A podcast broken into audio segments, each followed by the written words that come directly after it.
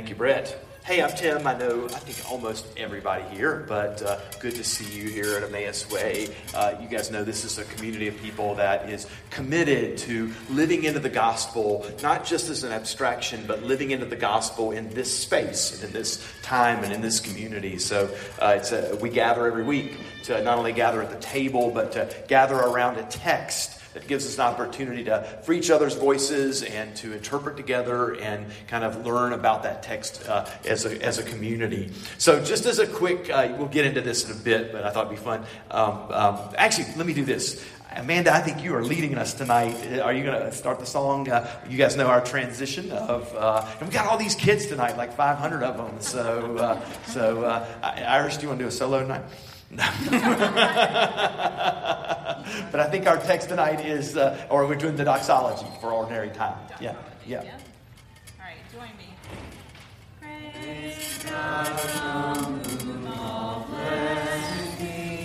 Thank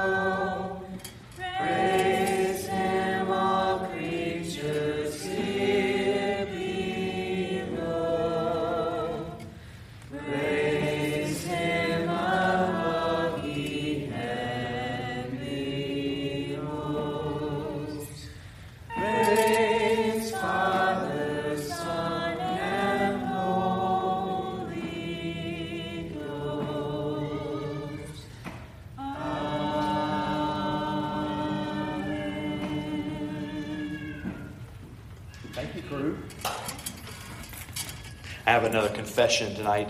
You know, even on Sunday nights, on uh, the inevitable once a year Duke Carolina Sunday night game, I, you know, I'm, I'm, I'm good being here. Yeah, I know I'm going to see the game. I know I'm going to hate Dan Rhodes uh, just because he's a Duke fan, or hate him because Duke won, or something. But uh, but uh, missing the last game of the World Cup was hard on me. I was kind of driving back from the beach today, shaking a little bit, so I'm going to hit the DVR hard tonight. But that was after an overcommitment to the World Cup the last month. It was it was hard to miss that tonight. So, uh, but anyway, we're glad you're here with us. Um, just here was the question I was going to ask just a moment ago. How many of you guys are fans of The Wire? That's our text tonight. Uh, uh, uh less than half. Uh, the reason I ask that because Brett just killed a great version of "Down in the Hole" is the kind of signature song of The Wire, and it is uh, it's done in five seasons and five different versions. I can't remember.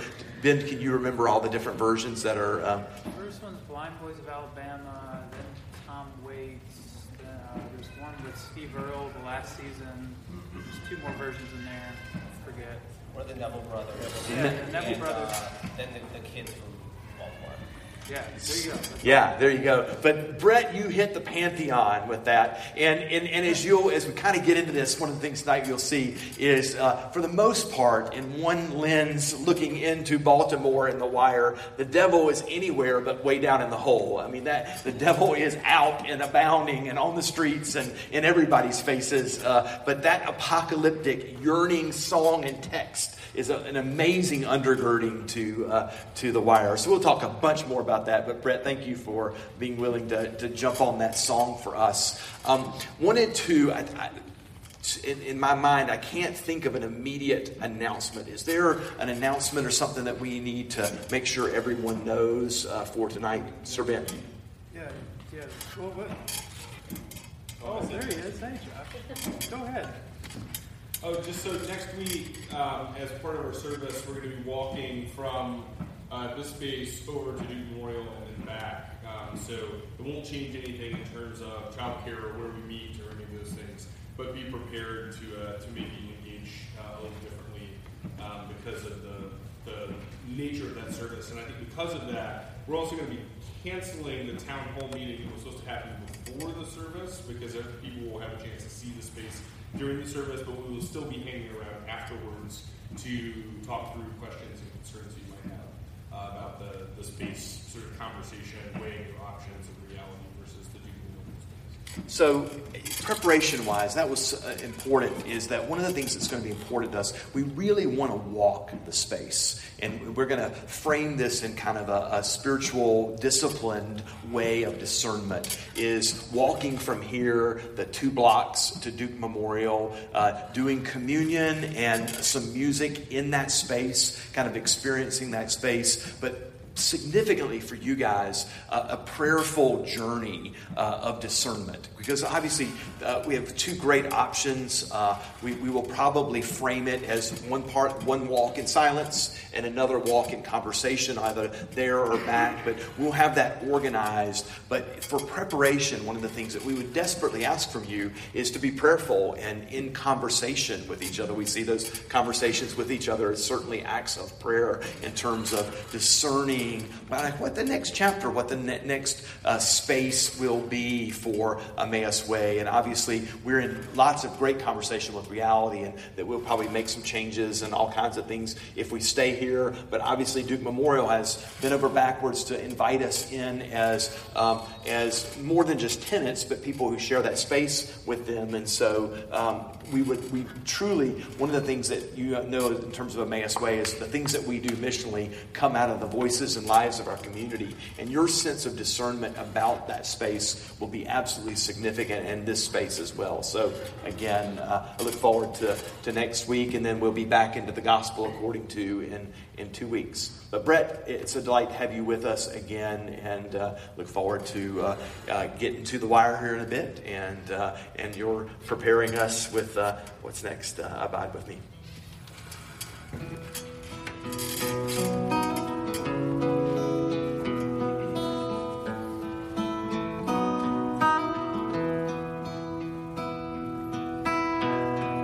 Abide with me. Fast falls eventide. The darkness deepens, Lord, with me abide.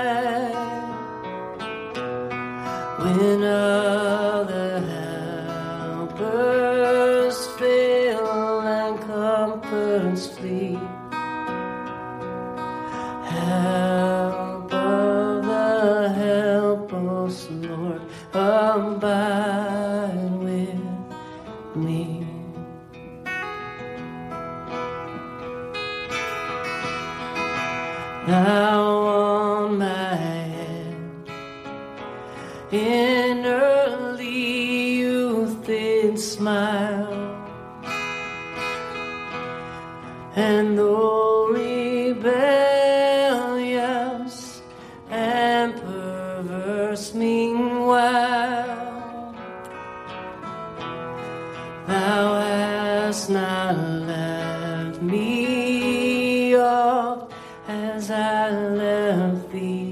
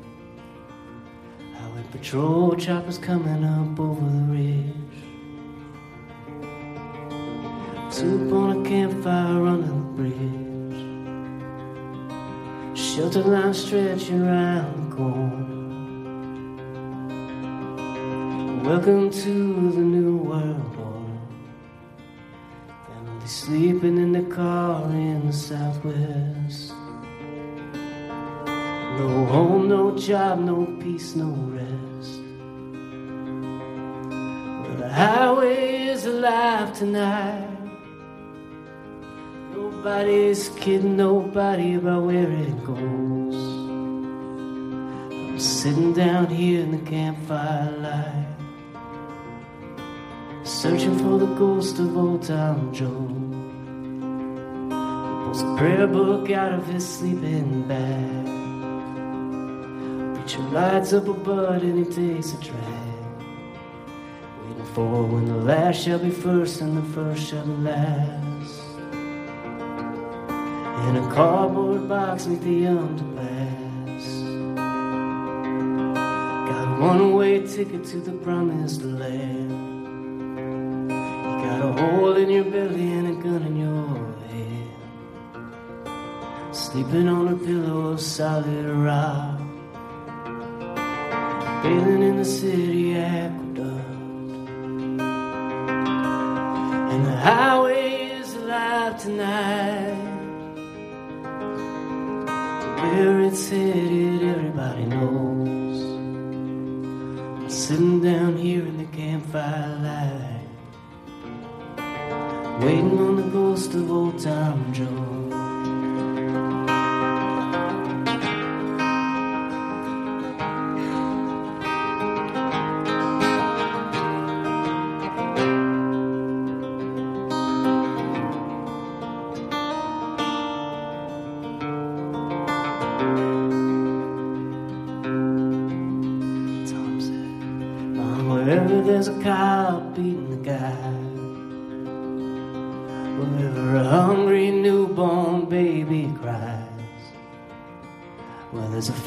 The blood and hatred in the air. Look for me, Mom, I'll be there. There's somebody fighting for a place to stand. A decent job or a helping hand. Wherever somebody's struggling to be free. Look in their eyes, Mama, you'll see highway is alive tonight. Nobody kidding nobody about it goes. I'm sitting down here in the campfire light with the ghost of old Tom Joad.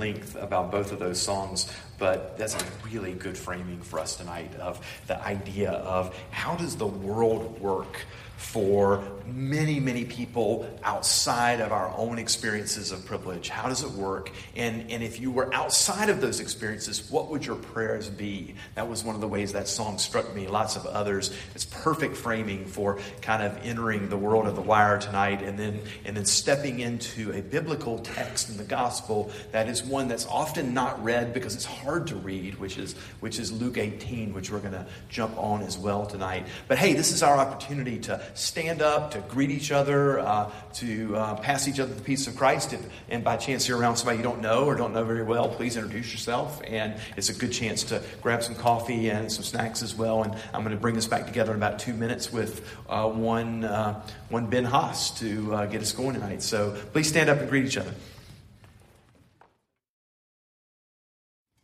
So, quick reminder of kind of this is really our second or third night in the series. Um, uh, just a quick reminder of what we're, we're going to try to do uh, each week this summer is the focus of the night is not so much the lens but what we see out of the gospel from the lens. So, like for example, the goal two weeks ago um, wasn't you know to to enlist all of you guys in the, uh, a, a, Marxist party or something like that. That'd be fun. Uh, the, the uh, but to see what does what does talking about that vision of economic and society show us in the gospel that we may not see ourselves, and remind yourself. In fact, this is a, a one of the best ways to enter our dialogues this summer is to remind yourself of who you are and what your experiences are. For example, your gender, your um, your your, your life, the key experiences that you've had, whether, whether you're in a relationship or not, kids, all the, the, the things that you might describe about your life are ways that you see the world around us. And they're inescapable. Um, I sit down and read the Bible, and I never read it as a non male. I never read it as someone who was not a Southerner, who uh, went to Carolina, has lived in Chapel Hill and Durham for 22 years, have two kids, uh, been married for 30 years, those, those type of things. And every failure that I've had, every frustration that I've had, every success that I've had, all of those things are, are, are ways that I see the text. And so, one of the challenges that we all have is that we read the same biblical text the same way, unless our cha- our lives are changing radically.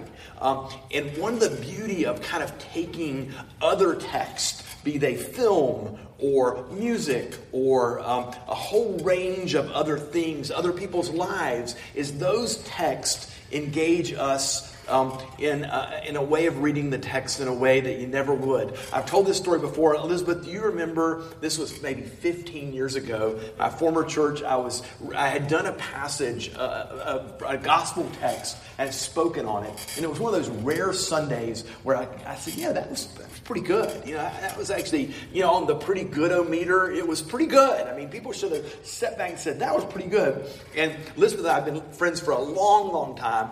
And Elizabeth came up after church and she said, You know what? That was pretty good. Uh, and then she said, But you know what? A woman would read that text entirely differently. And I realized, oh my gosh, I had an inc- it, was it, I had an incredibly male overlay. And had I asked even one woman, what you see in that text, uh, there would have probably been, hey, this will go this way or this way. And so that's one of the things we're doing this summer is we're forcing ourselves to engage our different experiences and then experiences that are well beyond the norm for us. And I would suggest that The Wire portrays a vision of our society, particularly our cities, that's one that even living in Durham, which is similar in some ways to Baltimore, we may not see. So Ben is our wire expert, uh, and and uh, and I love this text. Uh, Amanda, how many times has Ben watched The Wire? Three. And, Too many. And, and, and so um, I thought we would take uh, let Ben kind of guide us. He's picked a scene that I think is going to be really helpful for helping us talk about Luke 18. But Ben, uh, just to turn it over to you, uh, here's a kind of a, barrage of maybe two questions. Uh, why do you think The Wire is an important um, uh, text for us as a community to be sensitive to, and why do you love it? I mean, why, why, how has it affected your own experience thinking about life, the gospel, otherwise? So, kind of get us going on that.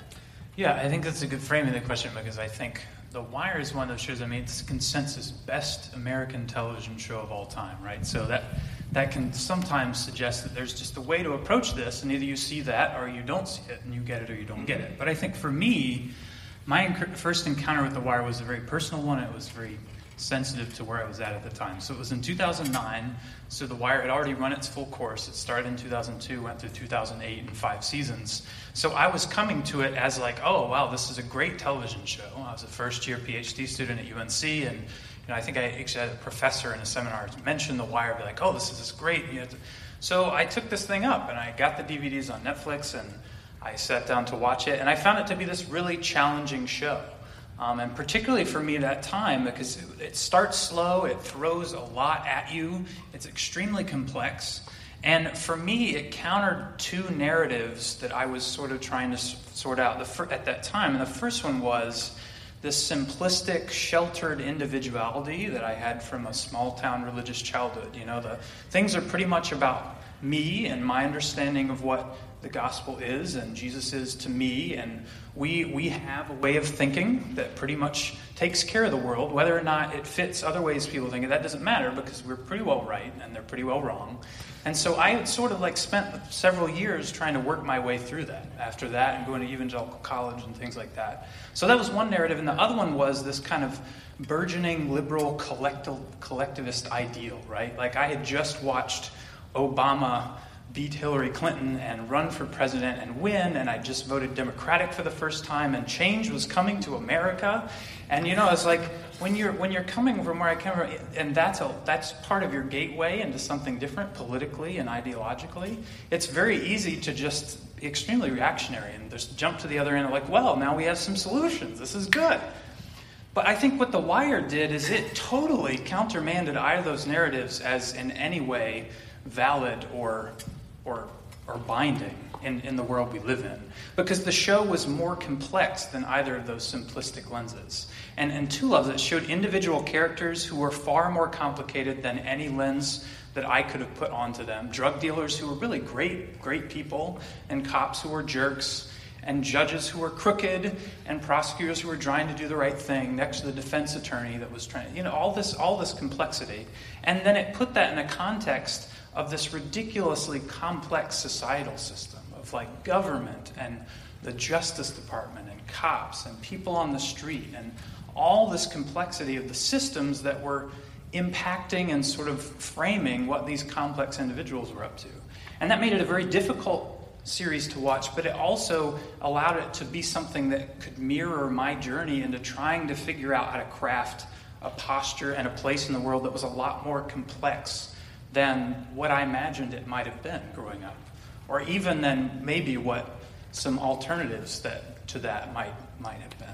So I think I watched I've watched it three times now. Each time um, I've been maybe a little bit more familiar with the narrative. The first time I watched it, I you know I no clue what anything about drug culture that was describing. The third time I watched it, we're living in a place in East Durham where we just had two people shot within 100 yards of, of where we live. So it sort of mirrored my growing familiarity with the problems it described, but it also, uh, you're never going to solve this stuff, right? Like some of what The Wire gives us is it's, it's prophetic. It introduces a prophetic notion of what the world is and how the world is. And it's complex. And it's, it allows you can revisit it and re explore it, and it'll find you at a different place than maybe it did um, when you watched it before. So.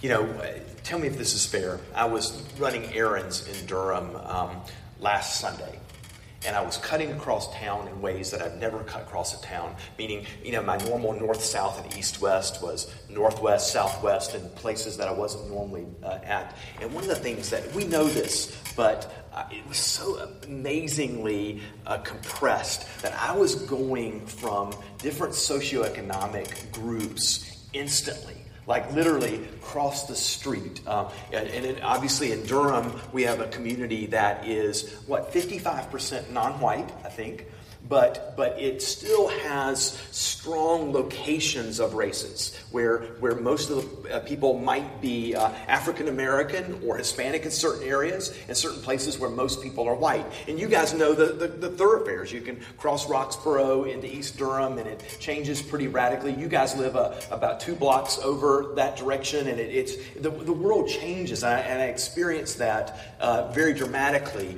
um, I, I, recently just got back from Baltimore. Kendall's looking at a school in Baltimore, and so we were in kind of a, a wonderful private school, uh, less than a mile from where the scenes of most of The Wire took place. And it was just really interesting to see that we live in this world where uh, we like to keep those things separate from us. We like to keep things, whether it's racial or socioeconomic, or um, or or and, and solutions feel really different when you're sitting in in one place rather than another. And I think that's one of the things you're saying, Ben, is that the, and, and the wire messed you up on both sides of things. That, uh, from from uh, one perspective to another's perspective, neither held together very well in watching the wire, which in some ways means this is a fantastic gospel text. Because can you imagine Jesus telling the stories that Jesus told? How many people were furious with the stories? More than half, I would suggest. How many people were uncomfortable with the stories? More than half. I,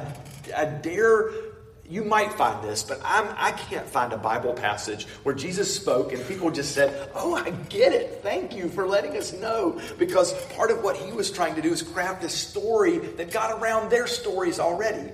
So you've done that for us. You've uh, give us a little bit more about what the wire is about and what are we about to see. I think we're going to do like a like an eight to ten minute cut. This is a really good scene, by the way. Um, which season is this? Uh, yeah, so the one we're going to watch comes from the second season. Um, the Wire, it's, it's it, uh, one of the unique things about it is it treats Baltimore and Baltimore systems as kind of the ultimate character. You have a lot of a lot of very complex individual characters, but the overarching series deals with Baltimore itself, and it does it in five parts. The first one's kind of about drug culture. You get a lot of cops trying to fight the war on drugs, and then the people who are, you know, on the front lines of that war in, in a variety of situations. The second season gets into um, white collar labor down on the docks. You have the stevedores union and corruption within that union. Um, the third gets really deeply into politics, into like a mayoral race, and watching all that, all these sort of things you looked at in the first two seasons on a, on a grander scale within the city. Um, the fourth one takes education as its lens and goes into the schools and follows four particular middle schoolers on a journey through, I think it's like their eighth grade year um, as they're sort of having to find their place and make their choices to exist within the system that, that Baltimore's op- What are the options for how they're going to live this out? And then the fifth one goes into journalism and takes kind of does an umbrella thing and says, well, if you're going to try and describe what we saw in the first four seasons as a journalist and get to that and be prophetic within that context, what is what is that going to look like? And so by the time you get to the end, you have a, you see huge character arcs, but you also see this arc of the city as a system and an ecosystem and how, how it all fits together, how it's broken, where hope exists, where pain exists. And yeah. And if you come into it, and, and, probably a lot of people like myself, even if I'm telling myself, don't see it this way, don't see it this way, the first scene or two of the first season, you might have this grid young African American male selling drugs, that's probably a bad person, right? And, uh, and the writers of The Wire will mess that up in a heartbeat. Uh, that, that you'll have a sensitivity and an amazing respect for those characters as individuals created by God, and then you'll look at other people and go, oh my gosh, that lawyer needs to be killed now. Uh, and so it, it's amazing how the, the powerful shifts happen in this in terms of discomforting us from uh, our, our thought. That's a great introduction. What are we going to watch now? Yeah, so it comes to the middle of the second season, um, and it represents kind of the fruition of events that started in the very first episode.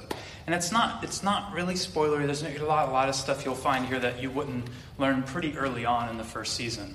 But um, it sits us down directly in the midst of this complex urban ecosystem, and it shows us a lot of characters in that. You got some drug dealers, some big big guys, some not so important guys, their defense attorney, you got the police who are prosecuting those guys, the prosecutors that are trying to bring the case against them, the judge, and then there's some regular citizens tied up in it as well, and they're all in the same courtroom space.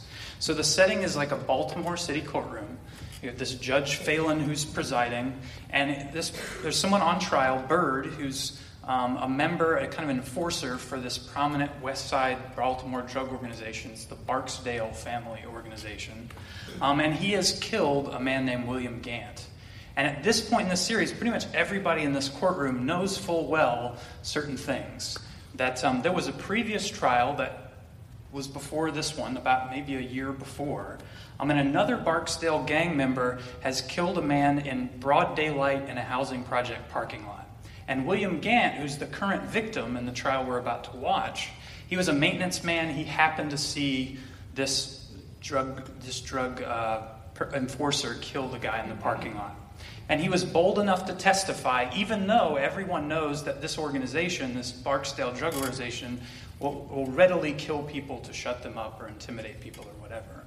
So Gant's bold enough to testify, but ultimately it comes to naught because the second eyewitness, who also saw it, the kind of security guard in the um, in the housing project, she is is encouraged to recant her testimony on the witness stand. So she countermands her previous statement while on the stand, and we see this depicted by there's the chief lieutenant of the drug organization is in the back of the courtroom, sort of like staring her down. And suddenly her story changes and the whole case falls apart. So this person that was murdered in broad daylight with two eyewitnesses ultimately gets off. He gets off. And the Barksdales in response, they're not happy. They're not happy to let that go. They go and then kill William Gant immediately afterwards, the guy who actually stood up and witnessed even though his testimony meant nothing. Exactly. Their guy got off. So, so his, his ultimate recompense for doing the right thing was to get shot. So all that's it back in the past, and we're now we're back in the present. We're in this current courtroom with this current trial, and this crafty homicide detective named Jimmy McNulty, who's also in the courtroom for both cases, he has managed to, um, because of his work, everybody pretty much knows this backstory.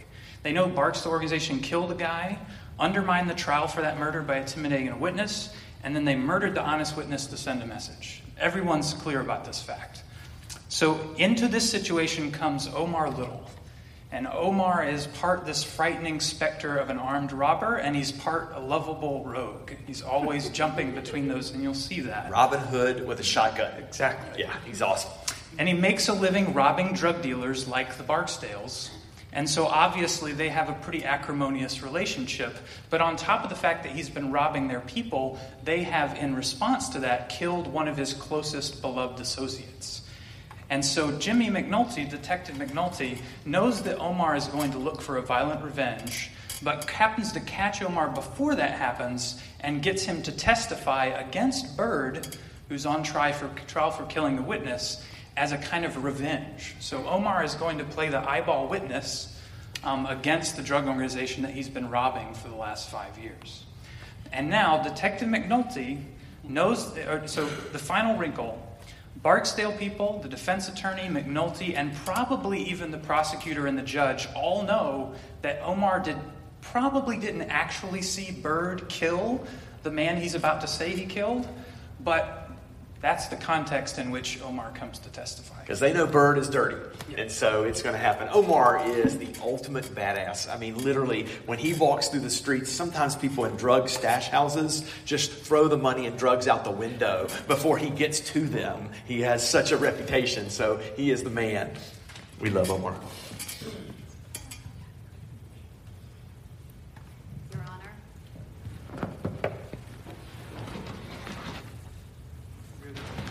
Faggot.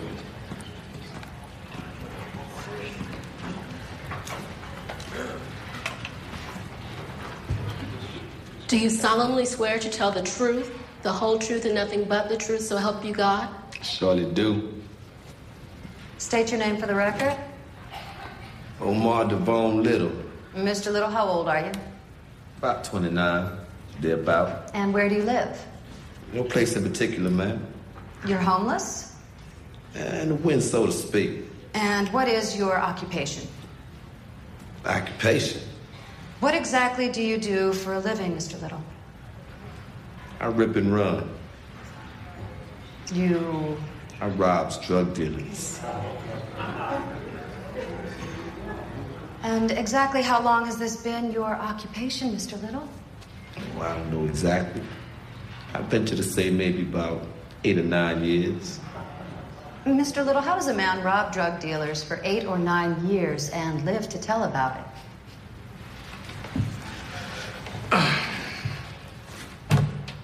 Day to time, I suppose.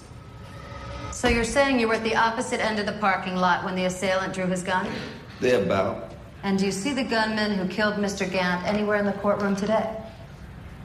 Hey, yo, what up, Bird? For the record, you are identifying the defendant, Marquis Hilton. It's just Bird to me. And Mr. Little, you had seen him many times before, had you not? Yeah, we jailed together down the cut. Objection, Your Honor. May we approach?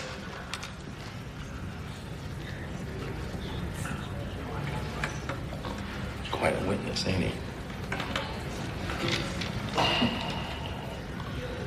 Word on the street is oh, Omar ain't nowhere near them rises when the shit pop. The street said little cocksuckles on the east side sticking up some Ashland Avenue niggas. What's the word on the street, huh? Trouble is, String, we ain't on the street. We in a court of law. Your Honor. Objection is noted and preserved for the record. Mr. Levy, move on. Thank you, Your Honor.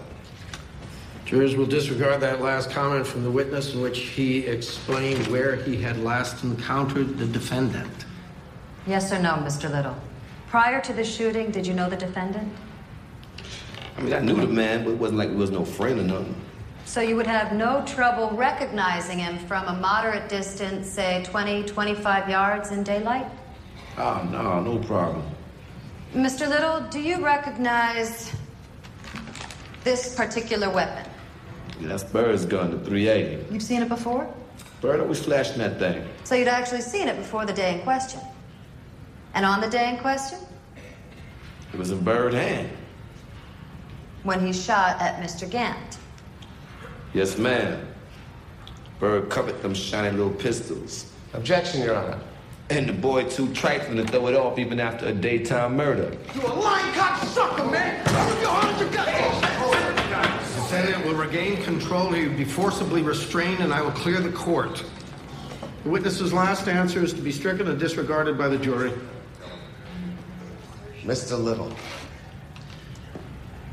can I ask why you came forward in this case?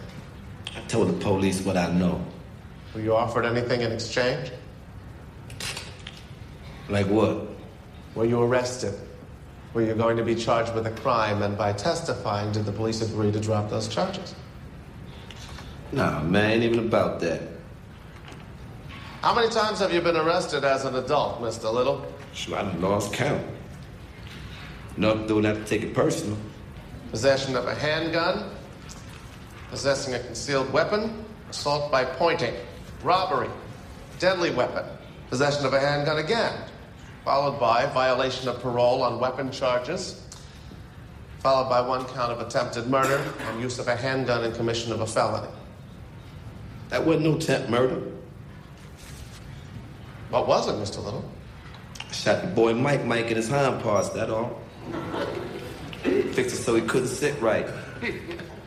Why'd you shoot Mike Mike in his um, his hind parts, Mr. Little? Say we had a disagreement. A disagreement over?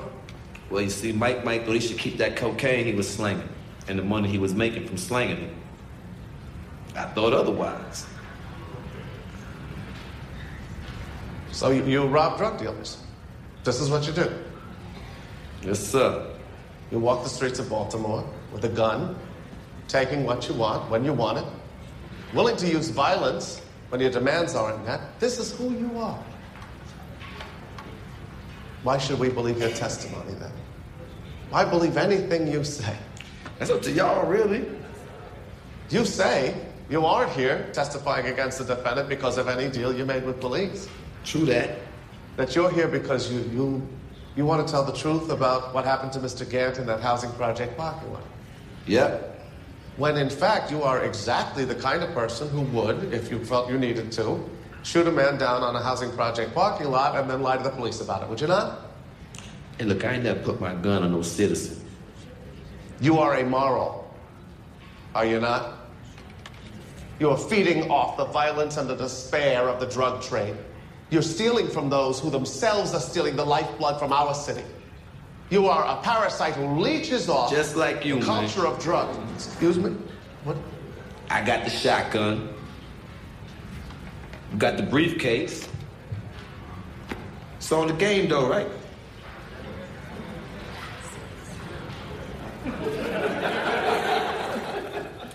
All right, so there's the testimony. and here's the outcome.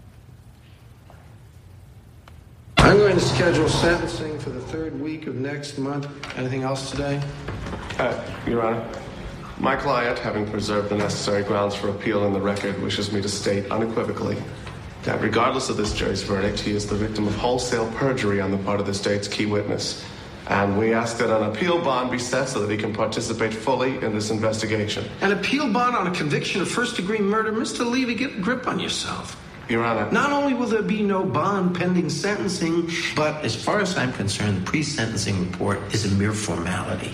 Mr. Hilton has been found guilty of killing a state's witness who testified in this very courtroom. He did so in cold blood and for pay. unless the pre sentence report indicates that he is, in fact, the Messiah come again, He will very likely be sentenced to life, no parole, by a Baltimore judge who, for once in his life, gets to leave his office feeling that his job actually matters. Mr. Hilton, are you the second coming of our Savior? Excuse me? Are you Jesus Christ come back to earth? Um, see you at sentencing.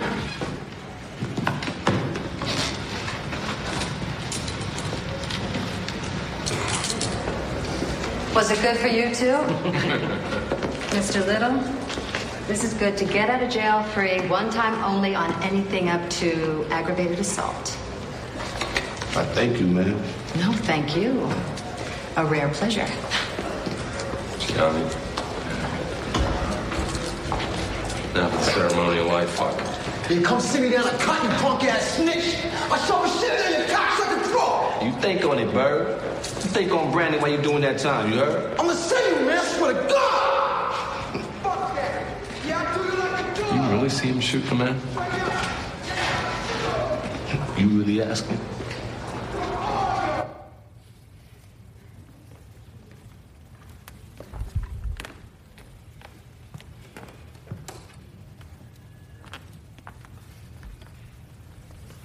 So, uh, so Bird's going to do some time, uh, and his absence is missed uh, in terms of the Barksdale family. But it, it a really powerful scene of what really just happened there. And I, I want to take us to uh, the, the, similarity. Ben just did an amazing job picking a scene that relates to the gospel text that we have. Uh, so uh, let me turn us to, to, Luke 18. You'll see the parallels uh, uh, pretty, pretty quickly in this. Um, would somebody read that? It's just 1 through 8. 1 through 8.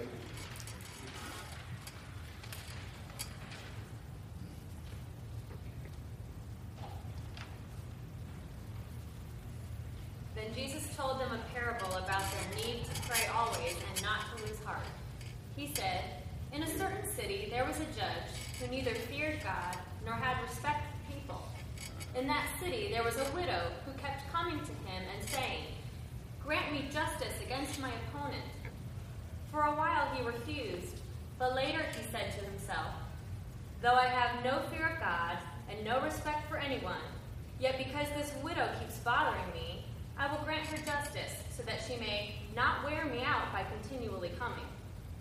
And the Lord said, Listen to what the unjust judge says. And will not God grant justice to his chosen ones who cry to him day and night? Will he delay long in helping them?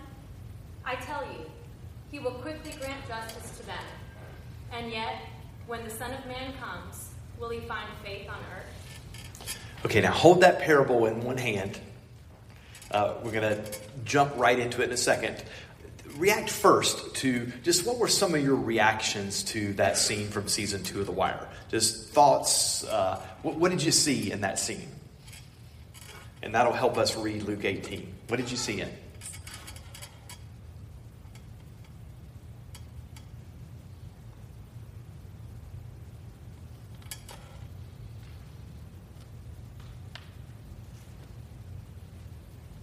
Question because this is out of our experience zone for most people, right?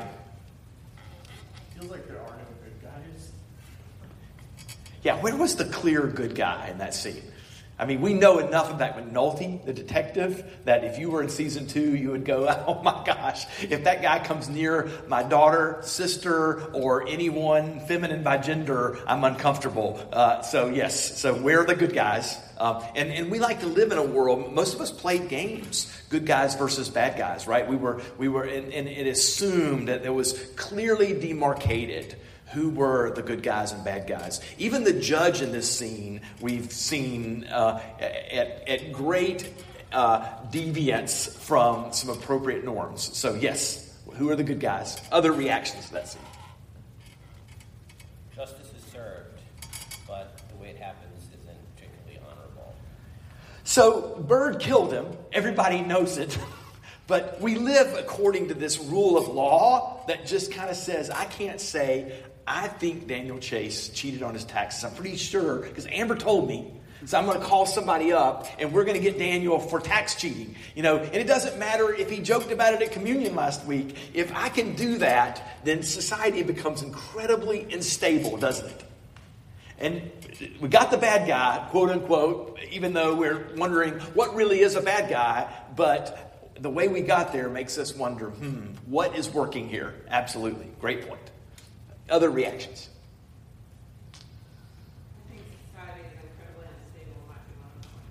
Yeah, that this, it's all holding to a thin edge. Yes, absolutely.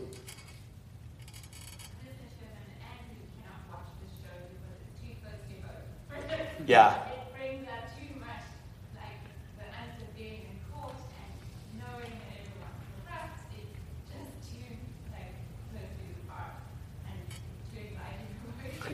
I mean, we have people here who are involved in athletics growing up who cannot watch Friday Night Lights for that reason. And for people who are in the legal system, as Andrew is, a, a, a law PhD, it's hard to watch that this is the way it works from time to time. Absolutely. I mean, for people who have those experiences, this can be redeeming in certain ways, but deeply. Mimi, uh, this is a show that in our house, Keenan and I watch it face to face. Mimi watches it at her desk on the reflection of the window across from her desk that's somehow re- refracted from the TV screen to the window back to her uh, in some way makes it a little bit safer because it's it's hard to see. I mean, you you are implicated in that scene without it without wanting to be so sometimes.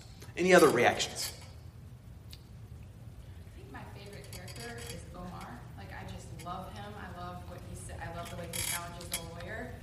Um, just such a surprise. And he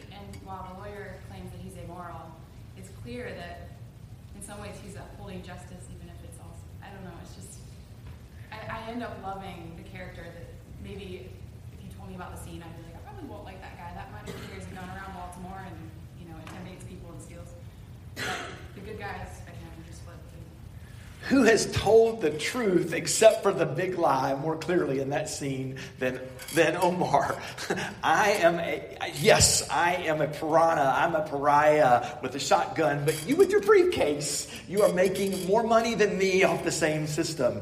And the other conundrum, and this is the beauty of The Wire if you watch this, is they did an amazing job of very Jesus like taking characters that convict us in a certain way. For example, there's a very powerful portrait of the church in Baltimore, uh, played by a deacon who is a, a, a mover and a shaker and a, a powerful man of faith. But even in the casting of this, the, the, the, the person who plays the deacon is not an actor. It's actually the guy that inspired, inspired Avon Barksdale, the, the, the drug lord that we're all talking about. That is the guy who, because he got out on a technicality, served nine years, but he's the drug kingpin of Baltimore. He's the church deacon. And, and, uh, and that's the kind of casting that happens. Uh, one, of the, uh, one of the things that's meaningful to me about Omar is, again, in these characters that turn us around. There's no more frightening dude than, uh, I mean, as I said, Omar walks through the streets and the kids, he has a whistle, people know him.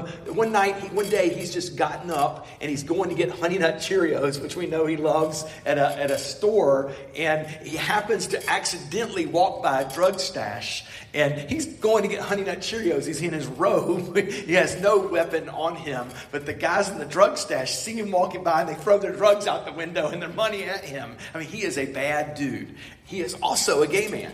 And so that whole conundrum of, you know, um, heterosexual equals strong and smart, uh, uh, uh, homosexual being deformed and uh, frightening, and something that that whole caricature that our society construct is completely uh, defamed by Omar, who is the man. And, and so that's part of the, you wouldn't have caught that, but that's part of the bird versus Omar thing is he's saying, but at least you're a gay man, of which Omar is saying, at least you're going to jail. And so in some ways, our, our prejudices are turned on their head by the wire intentionally.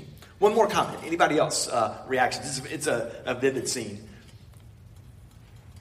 takes away the viewer's comfort, I think, because we can easily say, oh, I would do this or I would do that, but then when you know, they're saying Omar flips it all on his head and he's like, well, you have your briefcase, you have this power, and you are in the law, but you're still in the system that's crushing people.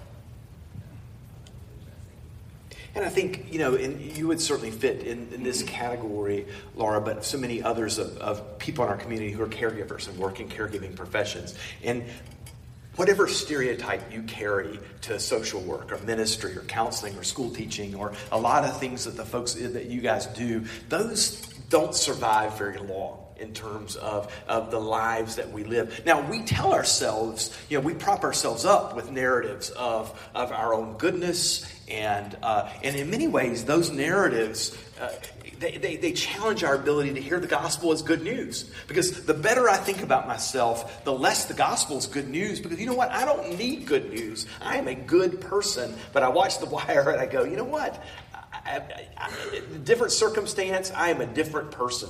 Uh, and this is an ecosystem that, and, and but believe me, there's no no criticism whatsoever in this comment that follows. But I might be the person who buys the beautiful loft condo on the Baltimore waterfront that was bought by drug money, uh, uh, zoned appropriately for condos by drug money, paid to politicians who are, in case the Baltimore, Democrats who are claiming to save the world. And so you're like, I'm just buying a condo in a cool place, but you know what? I am one degree separation from this ecosystem that drives not just this city, but every city in America. And so that's, in some ways, the wire. Now let's look at another crooked courtroom scene. Uh, in Luke 18, we've got a reprobate judge who um, has a widow that has come to him, and it's the job of judges. And, and, and in, in, in Israel, they were judged by God, right? By how they cared for widows, orphans, people who were outside the system. Now, there is a, a normal reading of this text. This would have been, if you'd have said for many, many, many years, this would have been the way that I read Luke 18. You know, a, a widow comes to a judge. He has no respect for the law, but she just wears him out. So eventually, he just says, you know, what she wants is fine as long as she doesn't come back to my, uh, my um, courthouse. And it's framed with this sentence Jesus told him a parable about their need to pray always and to not lose heart. Don't lose heart. Pray always. Now, my typical, normal, and I would suggest a privileged reading of this text would simply be this Hey, you know what? Most of the people out there, judges and lawyers and doctors and people, they're generally good. There's a few rotten eggs out there, but they're good people. And, you know, I mean, police officer's there to help me. The judge is there to help me. And what I'm being told here is sometimes that help that I need doesn't always come immediately. So I'm praying for something. I'm praying to, you know, I, I don't know, um, something good to happen for my kids or something good to happen in life or marriage. And, I, you know, maybe God has some reasons why it's a decent prayer. God, I'm a good person. It'd be neat if this happened. And God might say no or, or not hear it or be watching the World Cup or something like that and doesn't hear my prayer. And so, you know, it says pray always and not lose heart. And so maybe what I need to do is I just need to pray more. I need to pray more intently and keep praying and keep praying. And the World Cup will end and, and Dave Eford's needs, who are far greater than mine, you know, God will deal with those things and then turn around and say, oh, yeah, I, Tim, I had a call from Tim. I'm going to pick up the call from Tim and, and, and, oh, yeah, yeah, yeah, this is a good thing. And you know what? Tim has shown some faithfulness because he's been praying over this day in and day out and day in, and it's a pretty good thing, and it meets his needs, and you know, and so hey, I'm in. I'm going to do. That's how I would have normally read this, as kind of a, a, story that challenges our persistence in prayer. That you know, you you know, that you may not know what's going on, but if you really push it, you push it with God, you keep making your case, you're faithful about those things, then ultimately the things that you want or need because of, of your situation as a good person. I mean, I'm not wanting something terrible, I'm wanting something good to happen for my kids. Uh, that will eventually happen. That is a normal, privileged reading of Luke 18. In fact, it's such a normal reading, it doesn't sound good saying it. So, so the best way to deal with Luke 18 is to not read it and not preach it. Because you preach it that way, you kind of just something feels just a little bit wrong about that. But isn't that what it says? I mean, that's kind of what the, sex, the text says to us. So we know that Luke was written specifically for not the haves, but the have nots. There's no more powerful gospel that hinges on uh, looking at the last being first and the first being last and stating the case in the gospel for people that the world has oppressed, people who are in the lower end of the socioeconomic scale, or any kind of prejudice. Luke is the gospel that champions the last and the least of these. So, knowing that Luke was not written for me, even though my praying for my kids is a wonderful thing, I'm not saying it's a bad thing at all. It's just I'm saying that that wasn't primarily the interest of Luke in writing his gospel. So, um, so here we have this judge who finally gets it gets it right. What do you think now, having looked at The Wire, seen this convoluted scene of something that abs- kind of accidentally happens but is good, what do you think Luke 18 is about? And I'm, I ask this with a full recognition that it's, this is not an easy parable to get. And I'm going to throw a couple things at you. But what do you think, being sensitized to the difference between privilege and absence of privilege and being kind of denuded of our sense of some people being good and some people not being good. What do you think this, this parable is about?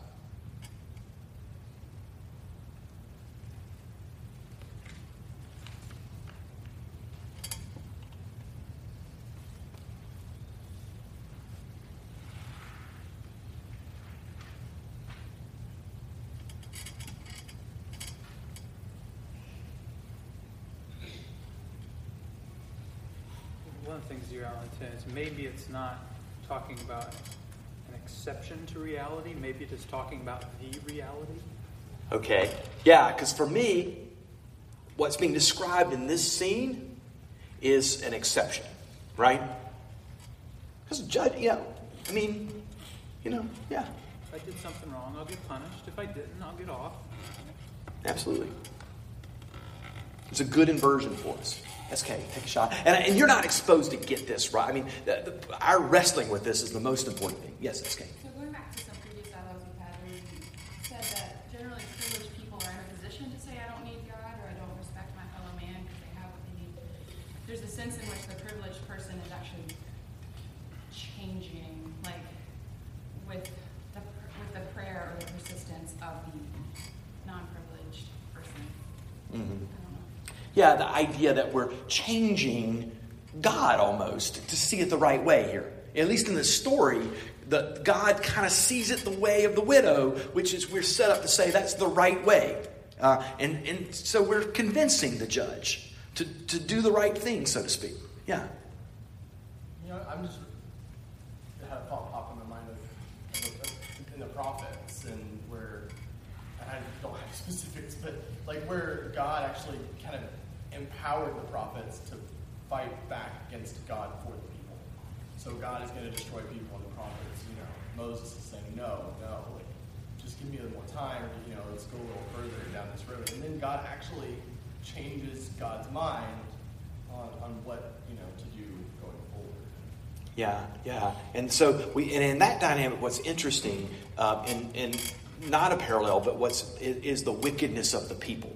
The, the people are, are in rebellion against God. So God should acknowledge that they're in rebellion. But we typically enter this parable, as Brett's telling us, from this perspective of, I got it, I'm, I'm trying to do the right thing. I just accidentally, accidentally got a bad judge or a really angry cop who pulled me over on the side of the road. Uh, but, but, you know, normally a nice cop would have said, you know, oh my gosh, you're late for church? I mean, come on, this is, let, us make that a warning uh, because you're late for church. I mean, you know, uh, but we all know, and we live in Durham, that somebody else who's driving and, and who might not be late for church might have their car searched along the way. But that's not my experience. My car's not going to get searched. I might even get off. Uh, so, yeah, that's a great point.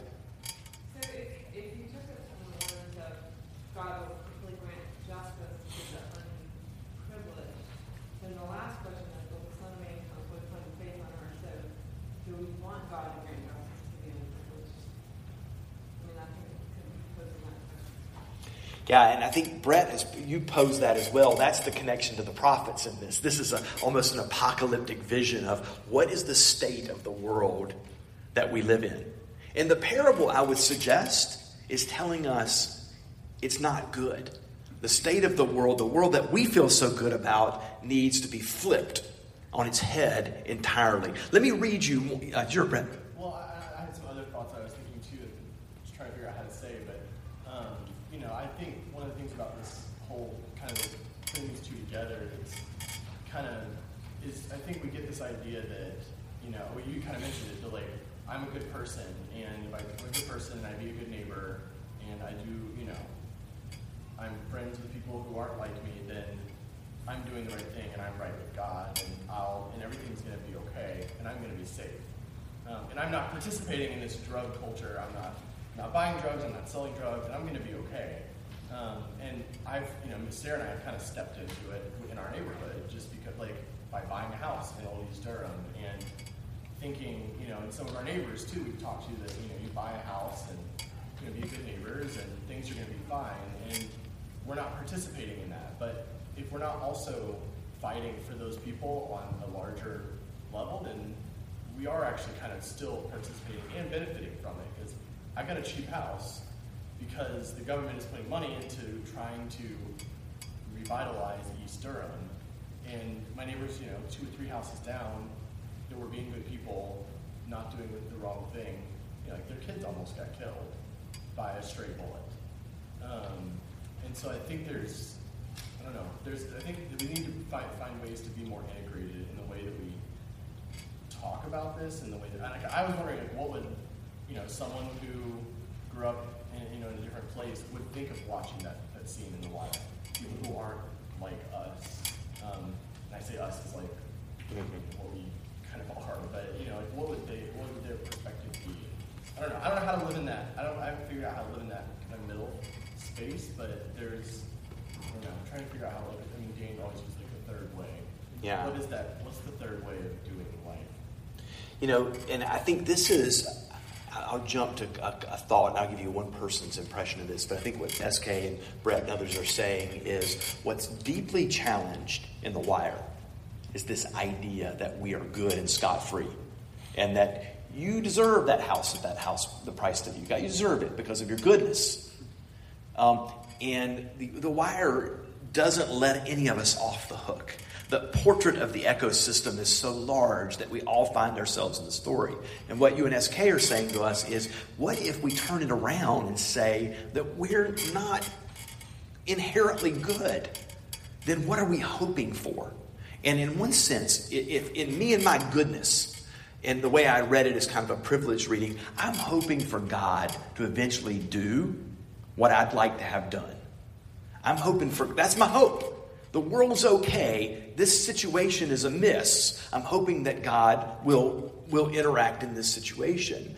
But we look at the wire, and here's this band of selfish fools with the shotgun toting man being the only one who's really truthful in the scene. Uh, the rest of it is a bunch of taunts going around there, and th- we're so messed up that we accidentally get it right in this courtroom, even though everybody knows we're lying, and we don't even want to ask at the end, Did you really see him shoot him? You know, he's like, You don't want me to tell that story because we're walking away feeling good about the scene, but that's really not what happens. And in some ways, if we don't position ourselves as the good people waiting for God to do a good thing, then all of a sudden, the story is about if this old, reprobate, selfish, foolish judge gets it right once, what would a loving, good God as judge do?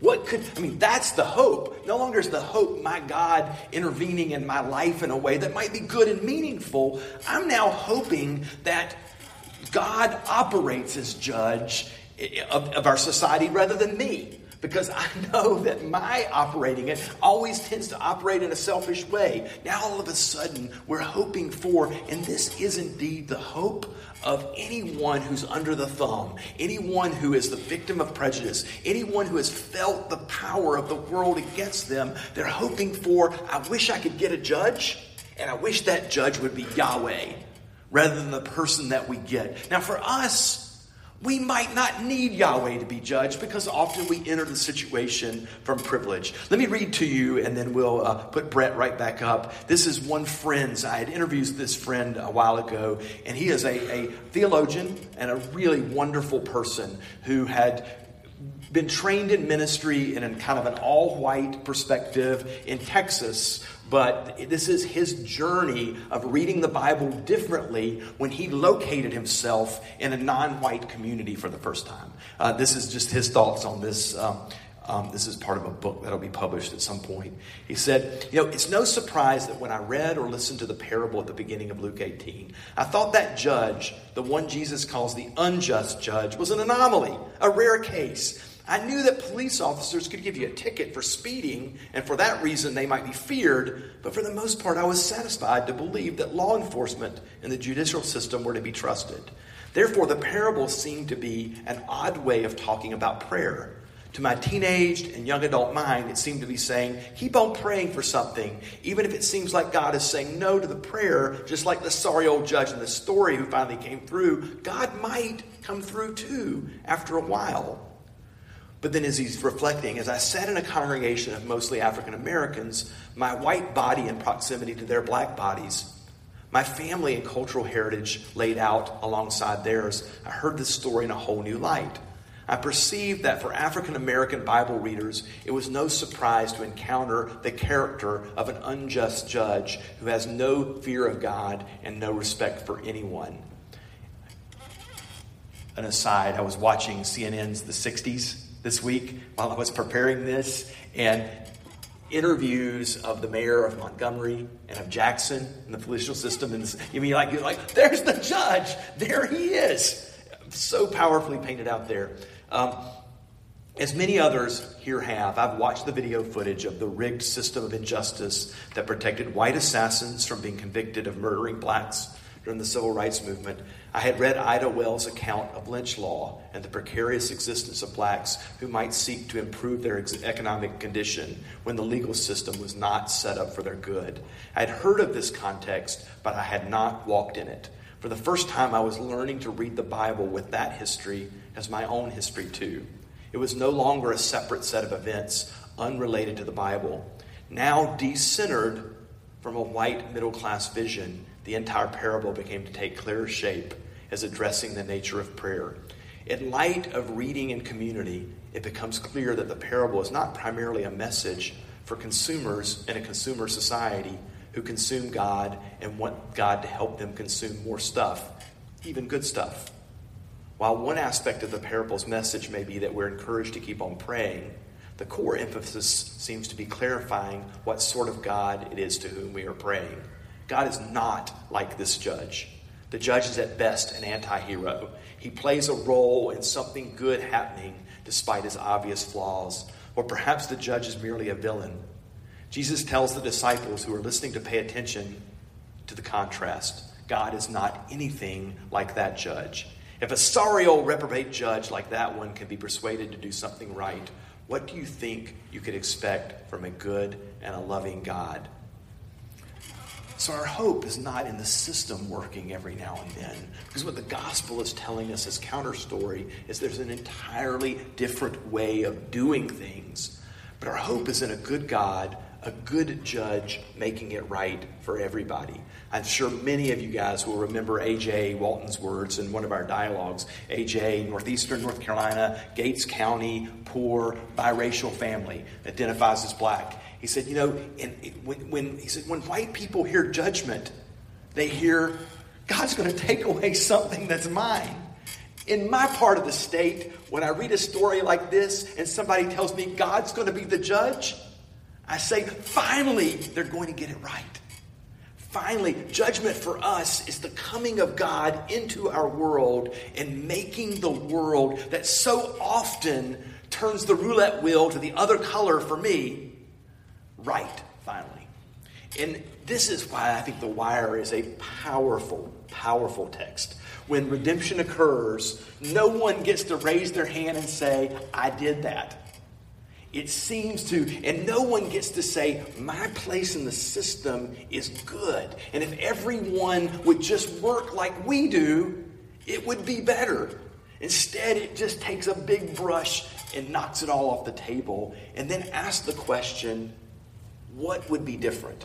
I told you uh, last week one of the great criticisms of The Wire is given all of our work with Durham Can and IAF was that they didn't portray organizing in The Wire. There wasn't a per- portrait of, uh, civil, uh, of, uh, of, of civic organizations gathering together to make Baltimore a better place. And I would suggest the writers who were cops, school teachers, and newspaper writers about education and the judicial system did not want us to come away with the impulse that if I were in charge, I'd get it right.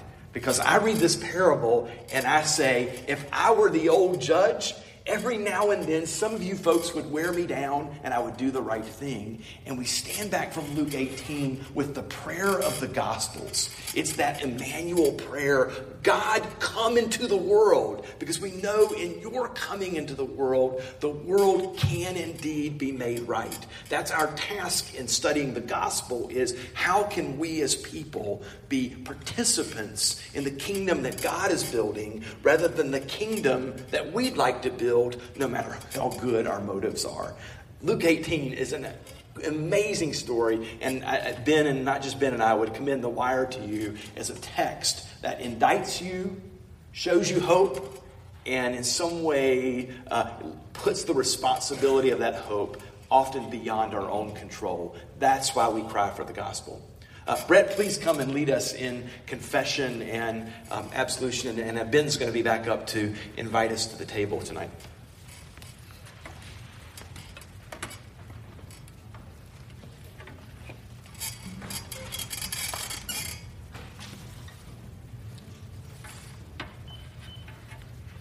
Um, this is a song that, that might not be uh, as familiar uh, to you, but it's a song I think ties in really well to to a time of confession after a discussion like we've just had, where our prayer, um, if we're honest with ourselves, is to to take ourselves out of that centralized view we tend to have of the gospel and to, to ask for God to, to reveal his true nature um, to us. So um, I invite you to, to read along with the text if you know it and want to sing it. Great.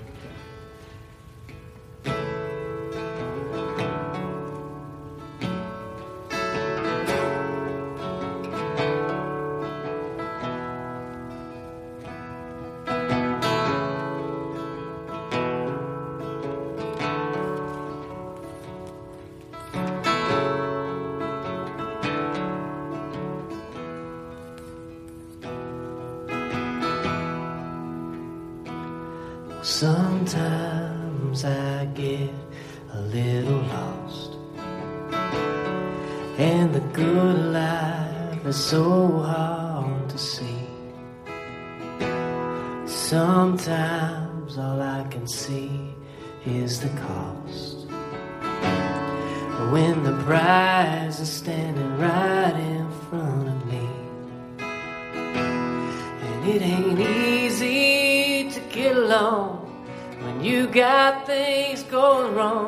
There is no luck to be found besides. Spend my natural prime thinking money and time, wondering where they go. And they go. And that's when I need somebody in line. Come tell me something, Fill up these four walls with old melodies. Let me know if the big light is shining on me.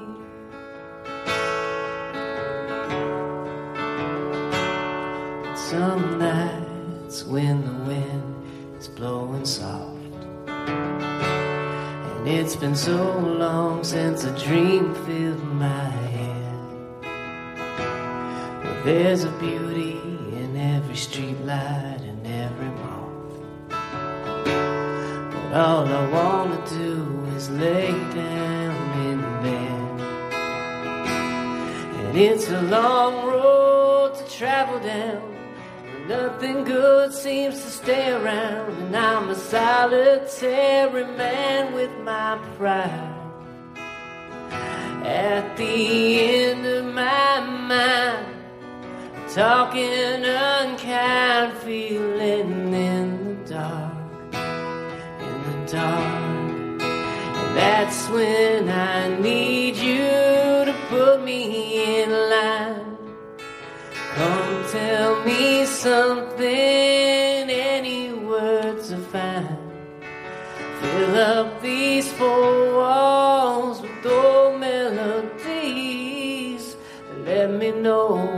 big light is shining on me.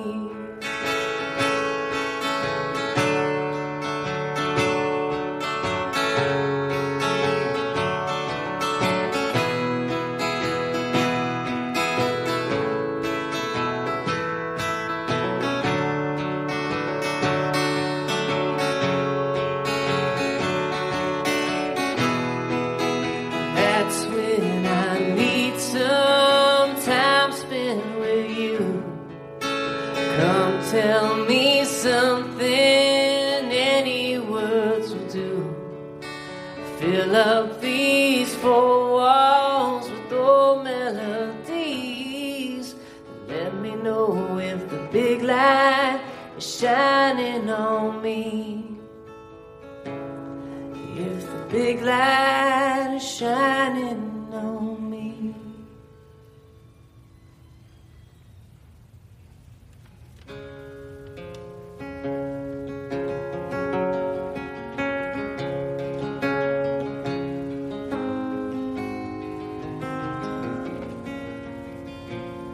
Let us us pause in life's pleasures and count its many tears while we all sub sorrow the.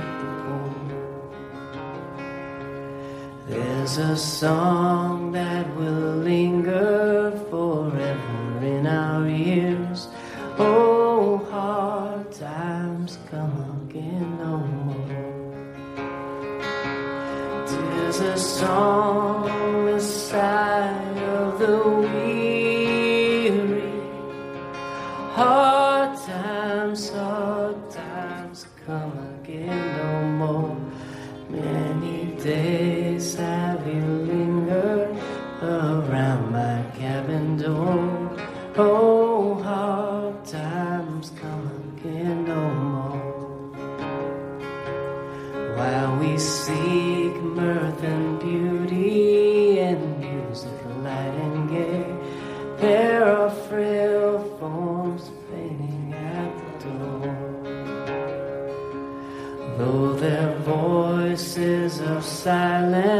their pleading looks will say, Oh,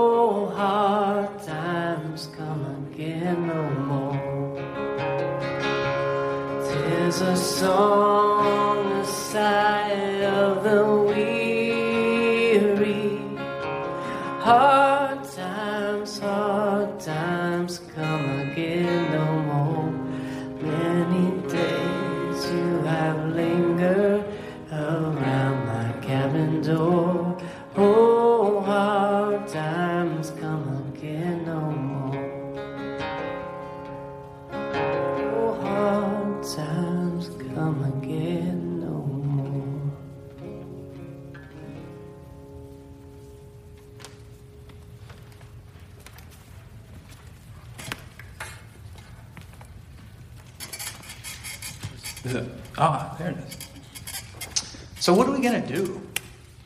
I mean, that's sometimes I watch The Wire through three times, and every time you get to the end of an episode, end of a season, the end of the whole thing, and you go, "Oh my gosh, what are we going to do? Look at this we're living in. Look at this we're stuck in."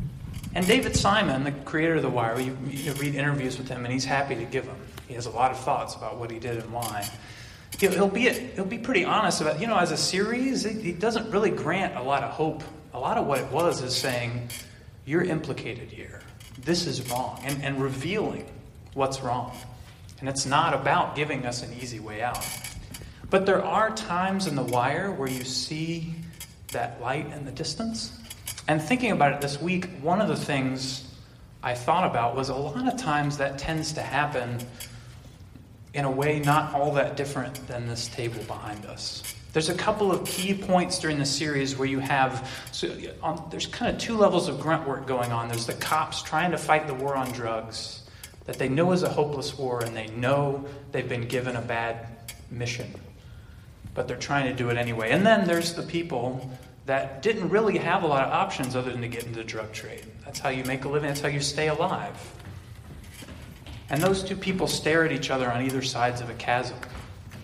But often when they meet, it's when the cop figures out that maybe there's a great thing, and I think it's the fourth season. This cop, he's done it the wrong way. He's done like the easy busts, and, the, and all of a sudden, someone pulls him aside and says, "You know, if you don't know this neighborhood you're policing, you're never going to get anything done." And you see these great points where you sit down, he sits down with the 17 year old drug dealer, and they share a sandwich on the corner, in the corner store, buy food for each other, and sit down and eat it together. And all of a sudden, this huge system that we've seen that was driving them apart, making it impossible for either one of them to ever be reconciled to each other, looks a little less hopeless. Because you like to eat here, and this is the best sandwich in Baltimore. And I like extra, extra horseradish on mine. And whatever it is, they meet each other at a table around a shared meal, and things look a little less hopeless. So maybe it's not that different than what we're faced with. We say, like, we could imagine ourselves as the saviors that are going to walk out that door and fix the whole thing, but we know it's not true. We could imagine ourselves as sitting around waiting for God to fix it for us and we're doing nothing in the meantime, and we know that doesn't feel right either. So maybe we could do something in the middle. Maybe we could do what was left for us. The last things Christ did is, is they were expecting, his disciples were expecting a grand narrative, a changing, an explosion, a revolution. And he gave them this simple ritual a table, bread, wine. This is my body broken for you. This is my blood shed for you. At this table, all those things that are driving us apart, all those massive problems, maybe the start to fixing some of those things, encountering what's really broken. Maybe we can spend our time between here and whatever in that kind of reality and in the narrative it paints. So at Emmaus Way, we celebrate an open table. Uh, we pour wine or juice for each other, saying, This is the body of Christ, or this is the blood of Christ shed for you. We break bread for each other, saying, This is the body of Christ broken for you. We invite you to the table and to find in each other and our conversations in an open and equal table some vision for what might be breaking into the world. Welcome to the table.